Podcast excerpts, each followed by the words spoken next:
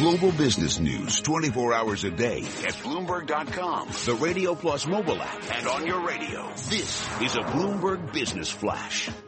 From Bloomberg World headquarters, I'm Charlie Pellett. S&P 500 index now trading below its record 2138.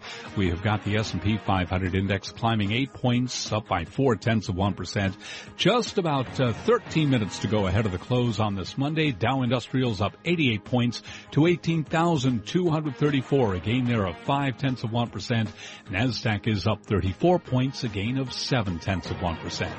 The 10-year down 2130 seconds with a yield of 1.43%.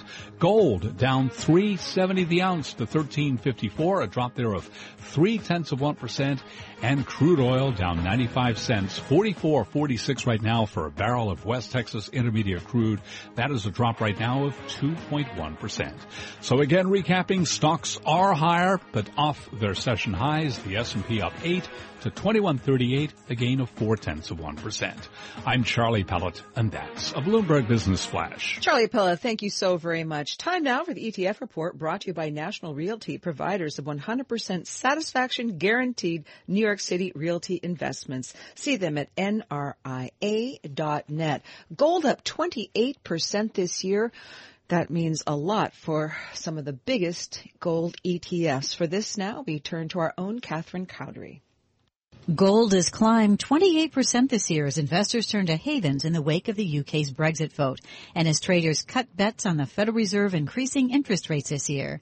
Bloomberg intelligence analyst Eric Balchunas on what this means for the biggest gold ETF, the SPDR Gold Shares or GLD. GLD has taken in $13.5 billion that is by far the most it's taken in any year, and we're only halfway done. Balchunas says there's broad-based interest in ETFs in this category. You look down the precious metals ETFs, you see 15 different ones have taken in flows. None of them close to GLD, but still, it means somewhere out there people are buying different types of precious metals ETFs. That is a sign that the depth of the concern in the market uh, right now is great because it just means that people are using a different variety of flavors to start to work gold into their portfolio. Balchunas says investors are turning to gold as a crisis hedge and to diversify their portfolios in a time of volatility. That's your Bloomberg ETF report. I'm Catherine Cowdery.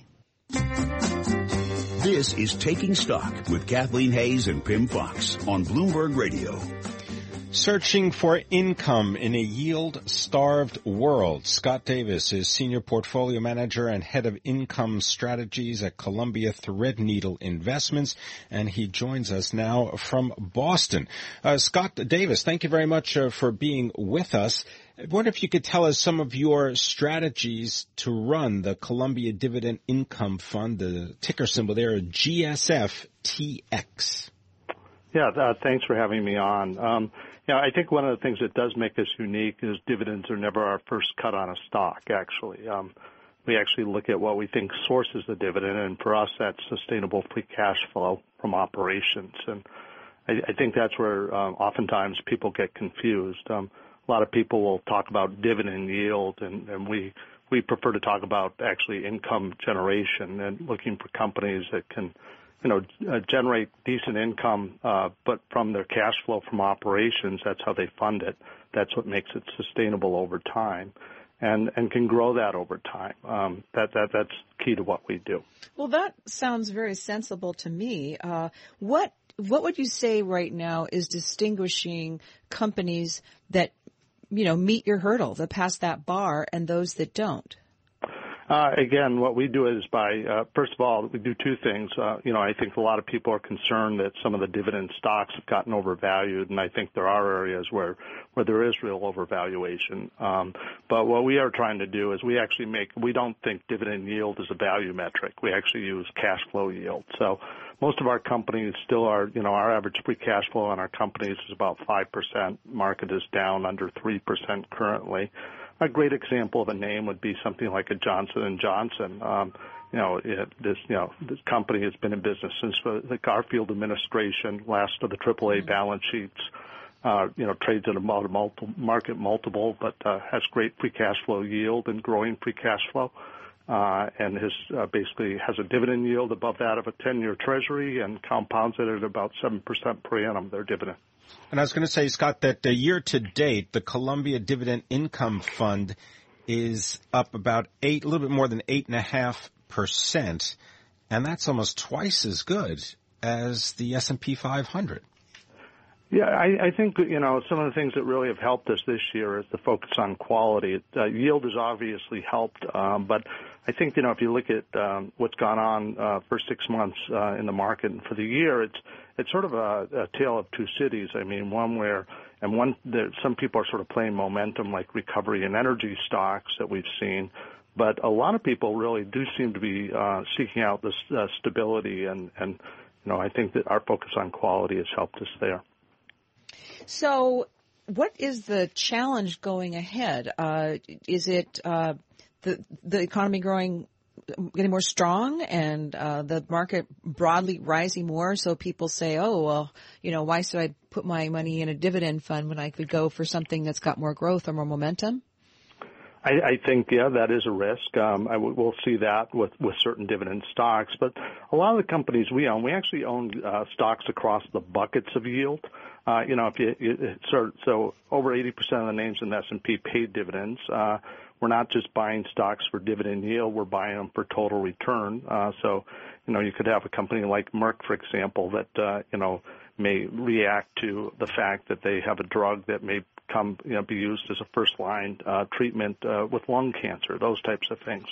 So we're always looking for things that actually drive stocks beyond just the fact that they're yield vehicles. I noticed that you got a large holding in Microsoft, and I'm wondering whether you could comment. You also have Apple uh, right. about investing in technology stocks uh, based on the criteria that you described, that cash generation.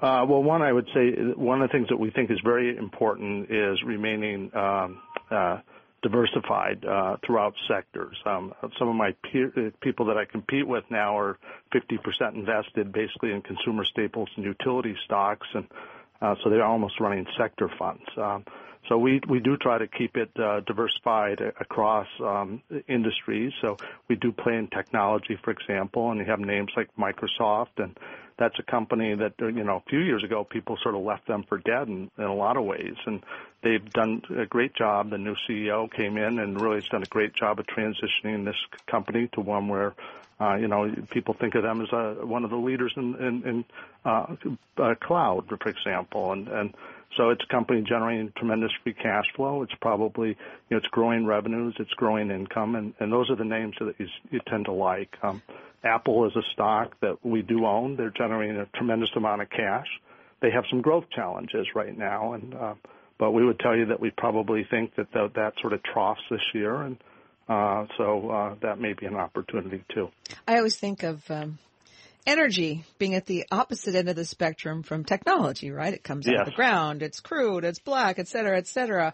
Uh, and ExxonMobil is your second biggest holding in the Columbia Dividend Income Fund, fund as Pimm just said. GSFTX is the ticker symbol. Uh, so what uh, what is your outlook? Is it because of Exxon particularly, or does this also reflect your view for energy companies more broadly? Well, one of the things we did in 2014 once oil prices cracked, um, you know, it's, I work with uh, two other people, Mike Barclay and Peter Santoro, and uh, we've all been in the business over 20 years. And uh, so when you see oil prices crack the way they did, that wasn't our first rodeo. We went through that in the 1980s too. And so we actually de-risked the portfolio and went to companies that we thought had great balance sheets and and and just great position. Um, and ExxonMobil, that that's one of the reasons that we hold this stock. Um, I think one of the things we're seeing now, though, is we are seeing a supply response dramatic to dramatic uh, cutbacks in capex, and and I think that that has allowed oil prices to stabilize and.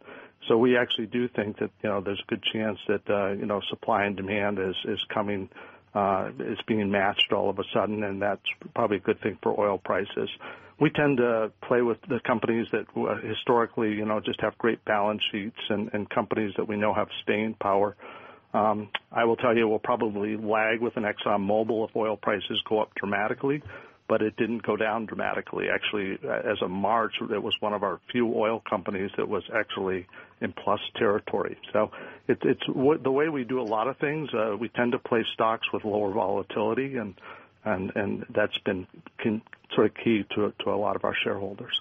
Scott, maybe just to offer up the example of TJX uh, companies because they raised their dividend in March, 24%. But that kind of illustrates uh, your your focus on on cash flow.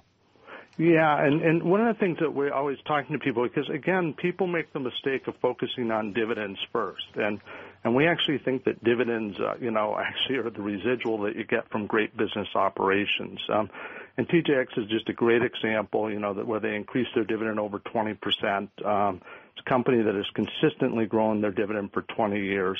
What I love is the the, the statement that is actually made uh, by TJX's management, and they they say, you know, with our tremendous cash flow and excellent financial returns, we remain committed to returning cash to shareholder while simultaneously reinvesting in the business. That's what we want. We want companies growing their business and growing their dividends. Well, I think a lot of us want that. So Scott Davis, we're very happy you joined us today. Scott is Senior Portfolio Manager and Head of Income Strategies at Columbia Threadneedle Investments. Coming up, we're going to be looking at the movers and shakers at the close. Our stock sitter, Dave Wilson, will be back. I'm Kathleen Hays along with Pimm Fox. This is Bloomberg.